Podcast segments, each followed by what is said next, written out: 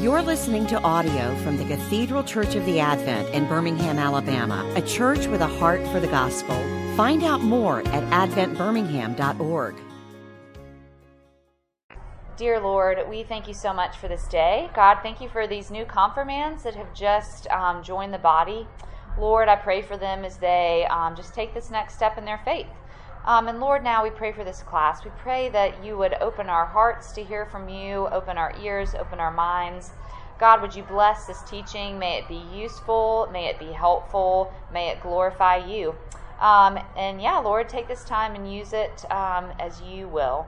And we pray these things in Jesus' name. Amen. Amen. All right, well, again, welcome. Hopefully, you know by now this class is entitled Food, Our Bodies, and the God Who Redeems Them. This is a two week series. So, this week, we're going to talk more about kind of the theology behind these ideas. Next week is going to be more of the practical. Laura, hello. Hey, just in time. Yeah. Didn't miss a thing. We debated whether to start and we just went with it. So glad you're here. Uh, so, yes, this week is probably, uh, you can think of this more as the why. Next week's going to be more of the how. And this is a class that mom and I have kind of dreamed of doing for a while in some form or fashion because this topic is near and dear to our hearts and we've both kind of seen the Lord transform and continue to transform our relationships with food, our bodies, and the Lord. Um, so it's our hope that this class, you know, if anything else, just kind of opens up the floor for more women in the body to talk about these things together. Yeah, it can be awkward. Yeah, it can be vulnerable. Yeah, we'd rather not. But um, I think it's really important. And um, I think it's a way of the Lord showing us more about who He is and who we are. So, to begin, speaking of awkward and vulnerable, um, the reason why this subject is near and dear to mom and I's hearts is because we both have had less than perfect relationships with food and our bodies. And so we thought we'd start this class by sharing a little bit about our stories, just for the sake of one, giving y'all some background, and two, um, letting you know that if this is something you have, are or will struggle with, you're not alone. There are plenty of other Christian women. In fact, I would be bold enough to say you probably have never met a woman who has never struggled with this stuff or who never will struggle with this stuff. Um, so I'm going to share a little bit about my story, and then Mom's going to share hers, and then we'll really get into the meat of it. Hey, come on in. Glad y'all are here. Oh, I'm glad you were. So I, we were just about to say my mom and I are about to share kind of our backgrounds with this topic, um, just so you weren't unaware of what you're stepping into. Okay, so me. I grew up in a house that had a super healthy relationship with food. My parents are fantastic cooks. I would say that even, even if you weren't sitting right there. Food was always just a really joyful part of life. Um, we ate a lot, we ate well. Um, and you know, in terms of my body, yeah, I thought about it maybe in the way that every like preteen teenage girl does. I had things I didn't like about it, but I didn't think about it too much. It was just kind of there. Um, I never, you know, I never was anxious about it more than any other average person. So that kind of continued all throughout high school and into college. I didn't really gain the freshman 15. But then my junior year, I went abroad and I went to Spain. And as one does when one goes to Spain, ate a lot more bread. I was 18, Francis, so I was drinking alcohol for the first time in Spain and, you know, going to pastry shops every day. I, um, I, I put, got a little meat on my bones um, in Spain. And one day, my host mom, this um, Spanish woman named Juana, um, pinched my cheeks and called me gordita, which means um, little fatty. But, but that she was it was a term of endearment. She was just saying like, "Oh, how cute are you? You've gotten a little fat." And um, bless her heart, she had no idea that that comment would change my life. Um, that was the first time I really kind of was like, "Oh, maybe this is a body I'm not super comfortable in." And yeah, I what I didn't love my jeans weren't really fitting. And um, hey, Kelly.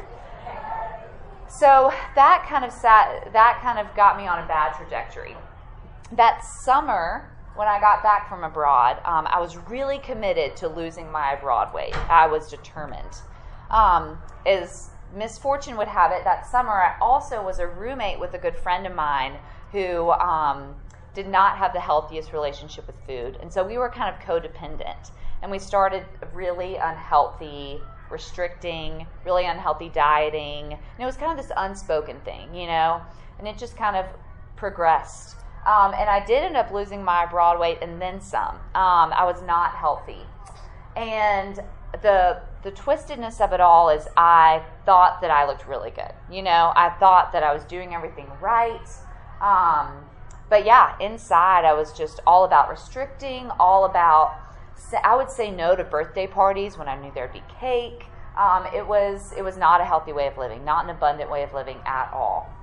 And you know, gradually, um, as college started ending and I got into the real world, the only thing I can say is that God began to heal me. There wasn't any magic moment. Um, God slowly took away the willpower that I had. Praise be to God. Um, it was not anything that I intentionally did. God just began to heal me more and more and more. And um, yeah, He continues to do so.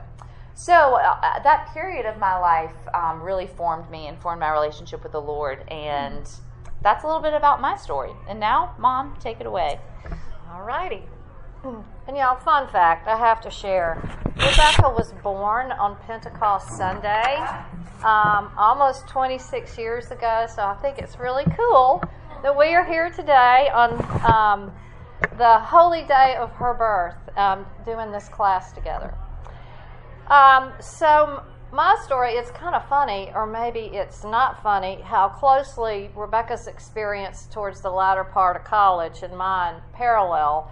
Um, but as a child, I grew up in a household that saw food primarily as a necessary part of staying alive. So we didn't obsess about it or think about it too much. But my mother had been a home ec major, and so she was super crazy organized. And um, she believed in the food pyramid of that day. So each week you could we could see on our refrigerator the weekly menu plan. Monday meatloaf, Tuesday chicken, you know, all laid out, and um, and she shopped accordingly. So she had everything she needed for the whole week, and she also was really tight with her food budget, and so there were not a lot of snack food around our house. So I didn't think about food that much. I enjoyed it, but it was just sort of there to, to sustain me. Um, you know, in that sense, I would say my formative years, um, I was pretty much free of any food or body weight anxiety. But of course, that could not last, and it did not. And then the other thing about my developing as, as a female in the world, um, my mother, and I really do believe this, her love language to me was to break any bad news in the safety of our home before the big bad world broke it to me. So, for example, when I announced in seventh grade that I was trying out for cheerleading, and that was really a big deal. If you were a cheerleader, you were you were set. And my mother looked at me and she said, "Honey, you are not going to make cheerleading. You just don't have a cheerleader's body. You don't have the you don't have what it takes to be a cheerleader." And you know what? She was right. But um, I was always being told what I, I, I, had or what I didn't have in a way that was um, probably going to make it hard for me in the world. Um, Mama was a, a, was a big woman. She was tall. She was like five ten. She had broad shoulders, broad hips, um, and she basically assumed that this was going to be my fate. And again, in love, let Carolyn know before she gets out there in the world. So um, I heard a lot more than I wished I had about my boat-sized feet, my large frame my ungraceful gait. And she would sum this all up with the pronouncement that, and you're built just like your father. Well, I don't know about y'all, but when you're 12, 13 years old, do you want to hear that you're built just like your father? Um, so by the time I got to high school, I was convinced that I was a too tall, gangly, flat chested, non cheerleader type, straight up and down girl. I was filled with insecurities. So, and in my mind, I wanted desperately to be shorter, curvier, and able to slip into a size six shoe. Um, I compared myself to my friends all the time, and I always came up short. Um, and then I had the same similar eating disorder, um, disordered eating in my college career um, that Rebecca just spoke about, almost identical. But what I want to highlight about my dark season with that was that um, it was the summer after my junior year in college, and I dropped a lot of weight fast um, in a very unhealthy way, too, I might add. Um, and then I got to 110 pounds. And when I got to 110, I said, okay, this is good.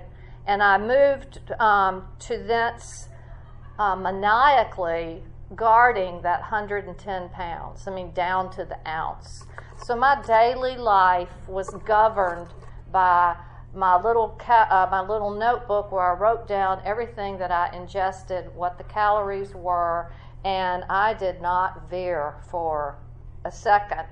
And even with people telling me, Carolyn, you don't look good, I heard, Carolyn, you look great. You know, it, it was it was I was a slave to 110 pounds. And it took me well into my upper 20s to sort of be um, relieved of that chain, of that obsession with my weight. And it probably, I wear the scars of that still to this day, all these many years later. So, um, Rebecca and I, we, in working through this, we, we really believe that our relationships to food and to our bodies, um, th- this is all fundamentally a heart issue. You know, if you think about it, the enemy is not food per se, food is neutral. The enemy is Satan, and he desires that we would be separated from the God who created us. Um, Satan uses the culture and social media um, and all and Hollywood and all other ways, but he uses all of that and our brokenness, our own brokenness, to make us believe our worth is intrinsic to our physical appearance. But Satan, his ultimate goal, he's using that because his ultimate goal is to keep us from a relationship with his enemy, who is Jesus Christ. So, this is just a very clever, insidious way that he works on us. And we also want to be clear, Rebecca and I, that we are no experts. Um, we don't have any degrees in nutrition, in counseling, in lifestyle coaching, and all those are very good things. And we are blessed to live in a, a city like Birmingham where they are available to us. But we just don't have any of that. So, what we're doing and what we hope to do is that we're offering a conversation with the scripture and with one another. Um, so today, the first part of our two week series, and uh, footnote, next week is not a class because it's Memorial Day weekend. Our second class will be June the 6th, just FYI. Um, we are going to look at how we are supposed to see our bodies and relate to food, and how the fall, very early in God's creation, has affected that perfect ordering. So here's a bit of the theology to it. Um, I know you all know this psalm very, very well. In Psalm 139, King David proclaims to the Lord, For you formed my inward parts. What do I do? Just press the space bar. Right here? Oh, thank you. Uh, you, you, Mom. um, you formed my inward parts. You knitted me together in my mother's womb. I praise you, for I am fearfully and wonderfully made.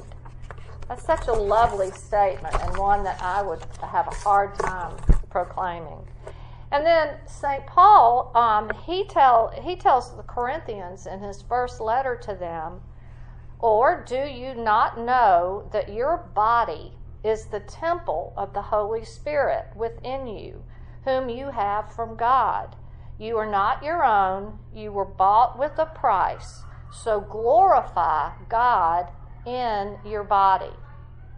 Um, so the scripture is clearly telling us that God has made our bodies good, fearfully and wonderfully, He made them. And our bodies are literally the very dwelling place of the Holy Spirit. We are the temple, we are the Holy Temple's, um, we are the Holy Spirit's temple. So we are to treat them reverently and respectfully. And as St. Paul also says, our bodies are made so that we might glorify God. Our bodies have a purpose. Um, and this blows my mind. Um, God is going to redeem our bodies.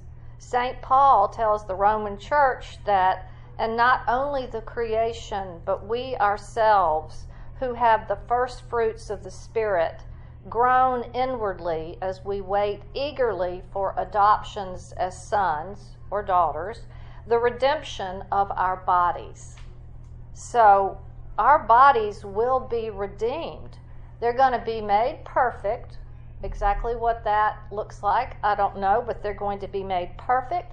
And they are eternal. They are eternal bodies in the new creation. Our bodies will go with us when we die and we are united with Christ. So, another way to put this, when Rebecca joins me in heaven many years from now, she'll know it's me and I'll know it's her. And, and this, I mean, our bodies go with us. So, they're pretty important. Um, let's just think about a minute our sister Eve if you consider her, she is the only human woman who experienced a perfect relationship with her body. And she didn't even get to have that all that long. She took care of her body by enjoying the good food that God had provided. And she was so mindless of her body, at home with her body, that she felt quite comfortable in her nakedness. Now, can you imagine? I had a medical procedure recently, just very routine, but it meant getting undressed. And they gave me this gown, you know, that ties in the back, only it doesn't really tie. And then I had to leave the dressing room and walk down this long hall before I got on the bed where, you know, there. And I was mortified. I was like, you know, trying to keep myself covered. Um, I just can't imagine her her level of com- comfortableness. You know, the next time you're around a two year old when it's bath time, you know, wonder at his or her complete comfortableness in their birthday suit. Um, that was how Eve experienced her body before the fall. And now Rebecca's going to tell us um, about our relationship to food and where we went wrong. Okay, so just like with our bodies, food was never intended to be a source of anxiety or an idol to bow down to. It was never intended to be something that we have a broken relationship with. Um, and uh, the more that the more that God has healed my relationship with food, um, the more I see it in Scripture, and I just love it. I mean, Scripture is littered with either food as a metaphor or um, literal, you know, points during Jesus's ministry. It's it's all over Scripture, and the more your eyes are open to it, you'll see it. Um, so let's just look at Scripture and look at a couple places where we see God using food as an expression of the abundant life that He longs for us to have. So, okay, think back to the Exodus. Um, how did God feed His people? with bread, yeah, manna from heaven, daily provision. Already we see God showing us that food is a tangible way that He shows His provision and care for His children. Okay, uh, fast forward all the way to the New Testament. Jesus comes on the scene, and in John 6, he refers to himself as the what of life. As the bread of life. Yeah, Jesus is saying, I am that manna that's come down to provide for my people to feed them. And I just think it's such a shame that bread is bread gets a bad rep these days. You know, like that we have turned um, the very metaphor that Jesus used to talk about himself um, as the enemy. Uh, I saw a sign in Whole Foods not long ago that said, "Don't you think you and bread should be a thing again?" And I was like, "That is so true." Um, so, okay, yeah, Jesus is the bread of life. What does he do the night in which he was betrayed? What does he share with his disciples? A meal, yeah. He uses bread and wine as tangible physical reminders of his provision for his people. He uses it as a symbol of the pending sacrifice he's about to make on the cross. And I mean, just think about what Jesus did on a daily basis. He ate with sinners, he broke bread with them, he invited himself over into the houses of people like Zacchaeus to share a meal with them. Food was really important to Jesus. One of my, let's see, oh, we need to, we're going to move on a little bit more. Okay, think too about at the at the end when we get to heaven. Heaven's going to be a what? A banquet, a wedding feast. Yes, food. It's a party, Catherine. Yes, food was there in the garden, and it's going to be with us in heaven. It's going to be a feast of rich food, like Isaiah prophesies, and well aged wine. So, again, food was never meant to be a source of anxiety, never meant to be something to be restricted like I did in the past, but something to be enjoyed, celebrated, um, delighted in that points us to the beauty and the creativity of our Creator. But, of course, as with all things, we no longer relate to food or our bodies in the way we were intended to. And so we're going to look at Genesis 3, a passage I know we're all familiar with, as kind of a, a framework for seeing how distorted our relationship with food and our bodies has become. We're specifically going to look at the three lies that the serpent tells Eve that kind of distorts her thinking um, ever since the fall. So, I'll read this passage quickly for us and then we'll look at the three lies. So, now the serpent was more crafty than any of the other beasts of the field that the Lord God had made. He said to the woman, Did God actually say, You shall not eat of any tree in the garden? And the woman said to the serpent, We may eat of the fruit of the trees in the garden. But God said, You shall not eat of the fruit of the tree that is in the midst of the garden, neither shall you touch it, lest you die. But the serpent said to the woman, You will not surely die. For God knows that when you eat of it, your eyes will be opened, and you will be like God, knowing good and evil. So when the woman saw that the tree was good for food, and that it was a delight to the, to the eyes, and that the tree was to be desired to make one wise, she took of its fruit and ate, and she also gave some to her husband who was with her, and he ate. Then the eyes of both were opened, and they knew that they were naked. And they sewed fig leaves together and made themselves loincloths. Okay, so looking in verse uh, one, what's what's lie number one that the serpent tells Eve? What does he have her question? Exactly, yeah. Lie number one. Did God actually say he calls God's word into question? Well, we do this every time we forget truths like Psalm 139 or truths like um, Luke 12 do not be anxious about what you will eat we forget what God has actually said and we believe the lies of Satan in distorting God's word. All right, what's lie number two? In verse. Right, exactly. You will not die. Line number two. Guys, it took me an embarrassingly long time to figure out how to get these words in red, just so you know. Um, we do this every time we put on wrinkle cream. Um, we do this every time we sign up for a new Pilates class, believing that we will not die. We do this every time we dream of um, having a surgery to change the way we look one day. We believe the lie that death is something we can avoid.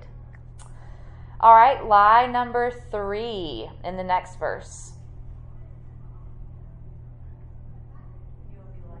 You will be like God, yeah. I think we do this um, every time we think that we can control how we look. Every time we think that we can manufacture our appearance to the point that it's going to make us feel worthy. You know, like that 110 number mom was talking about. That's kind of her believing the lie that she can be like God. Like if I can be 110, I got this. I don't need I don't need God, you know? If I can finally get, you know, the Michelle Obama arms I want, I can be good. You know, I can feel in control. Um, so, how does Eve respond? What does she seem to follow when she sees that the tree was a delight to the eyes?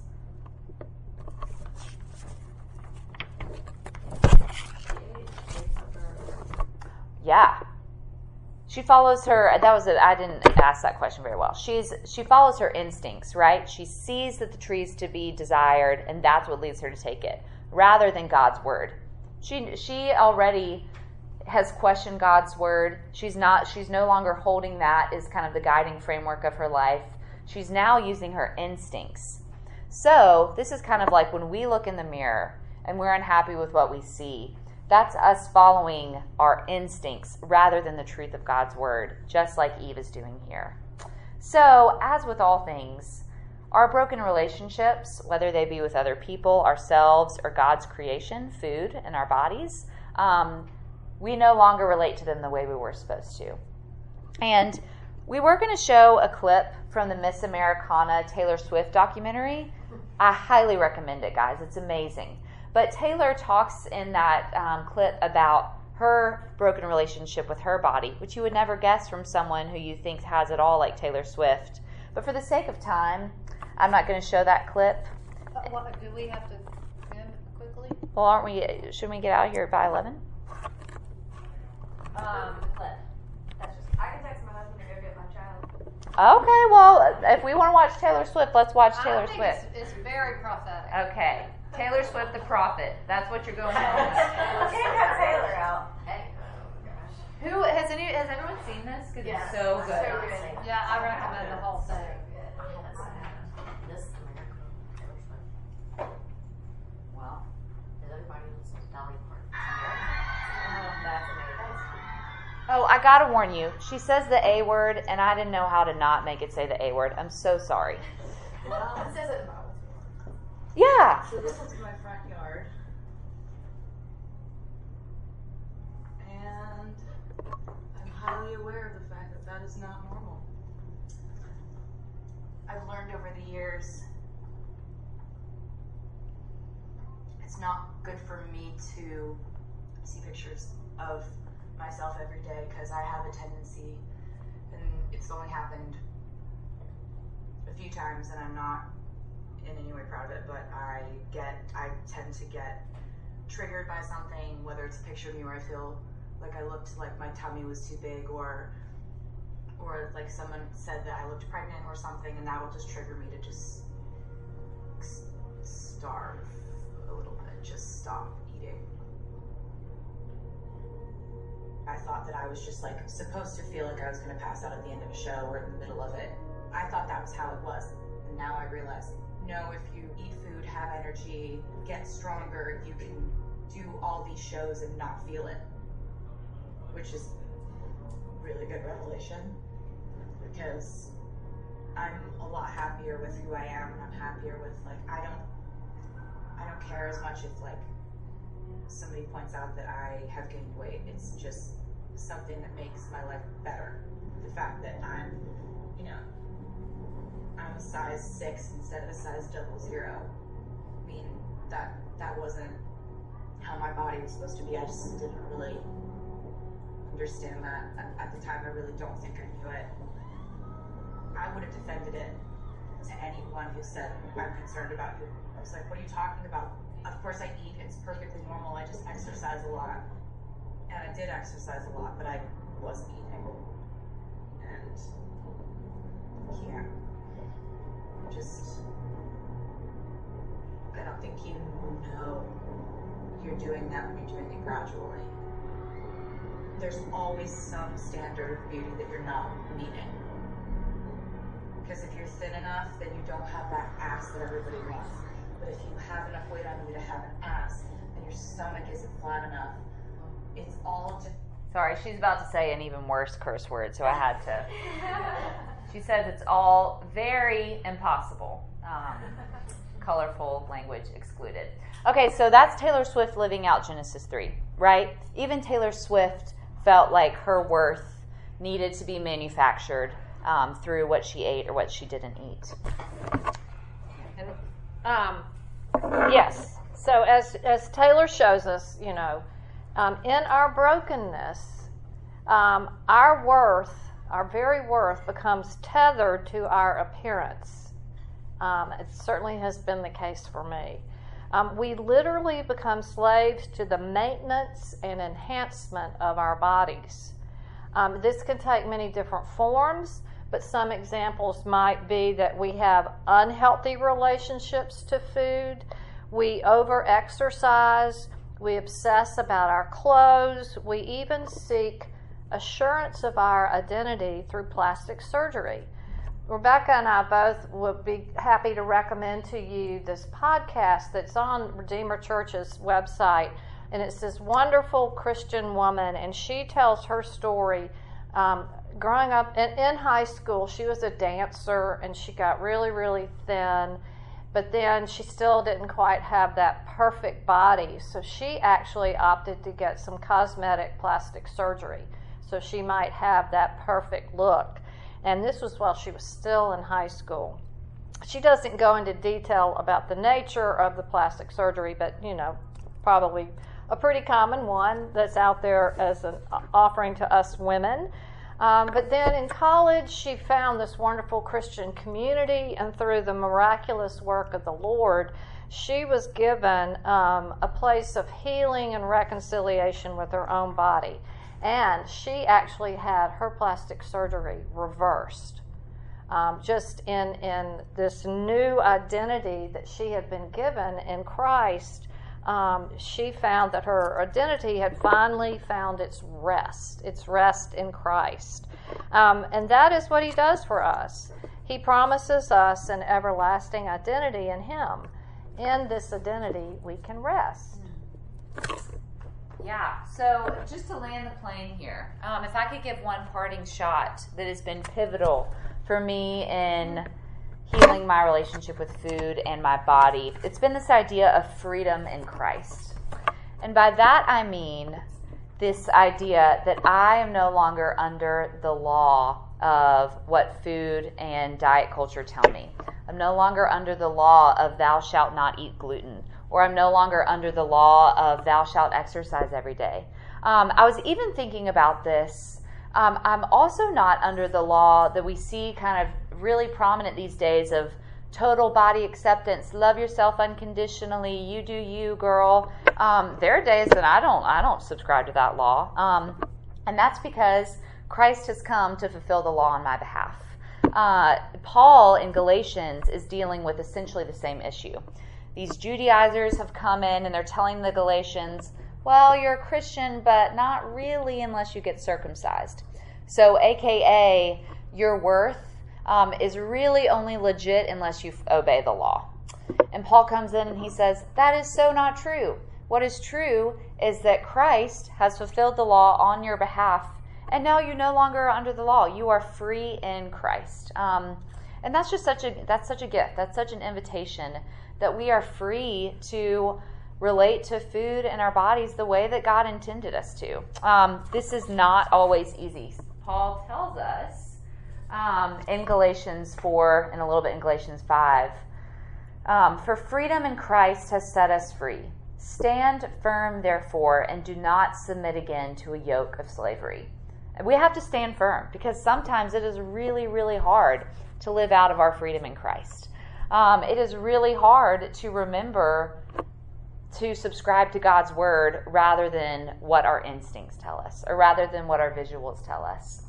But the life that Christ invites us into of freedom as opposed to slavery is obvious, obviously so much sweeter and so much more abundant. Um, I was thinking about this, and I, I, feel like the moment I realized that God had healed me of my uh, broken relationship with food was not too long ago. I was in a gas station and I was really hungry, and I just grabbed a granola bar and um, ate it and ran out. And I had this flashback to that summer that I had had a really disordered relationship with food, and I remember spending, y'all, I'm not kidding, probably about 30 minutes in a gas station going over the nutrition facts of every uh, granola bar talk about slavery, right? And it was only as I was driving away from the gas station that I realized freedom in Christ has set me free. Um, and He will continue to do so. And I pray He does that for all of us. Uh, so, Mom, your Yeah. parting shot? Yes, um, this will land the plane. But um, I, I am working on this, and I think this can speak to a variety of ages and stages in our life. If Satan had his way, he would have us live in the in this tension of either feeling shame of not having a worthy identity because of our appearance, you know, that I'm not good enough, or to live in perpetual fear of one day losing our worthiness as our appearance changes. So aging becomes an enemy and not part of God's plan. Um, so we who have the gospel, we know that this is Satan's big lie, that we do not need to yo yo between those two tensions. Um, and because we are, yes, the body of Christ, I think that's very cool. We have one another to guard against believing these lies. Um, St. Paul tells the Thessalonians, just do this? Look at you. Wow. Therefore, encourage one another and build one another up, just as you are doing. So, as mothers and daughters, as sisters, as friends, we can live together as a people in the world but not of the world. We have the privilege and the joy of reminding one another what our true identity really is, and that is a life in freedom in Christ. We live in eternal bodies that are intended to glorify God, that is their purpose, and they will be redeemed and made perfect.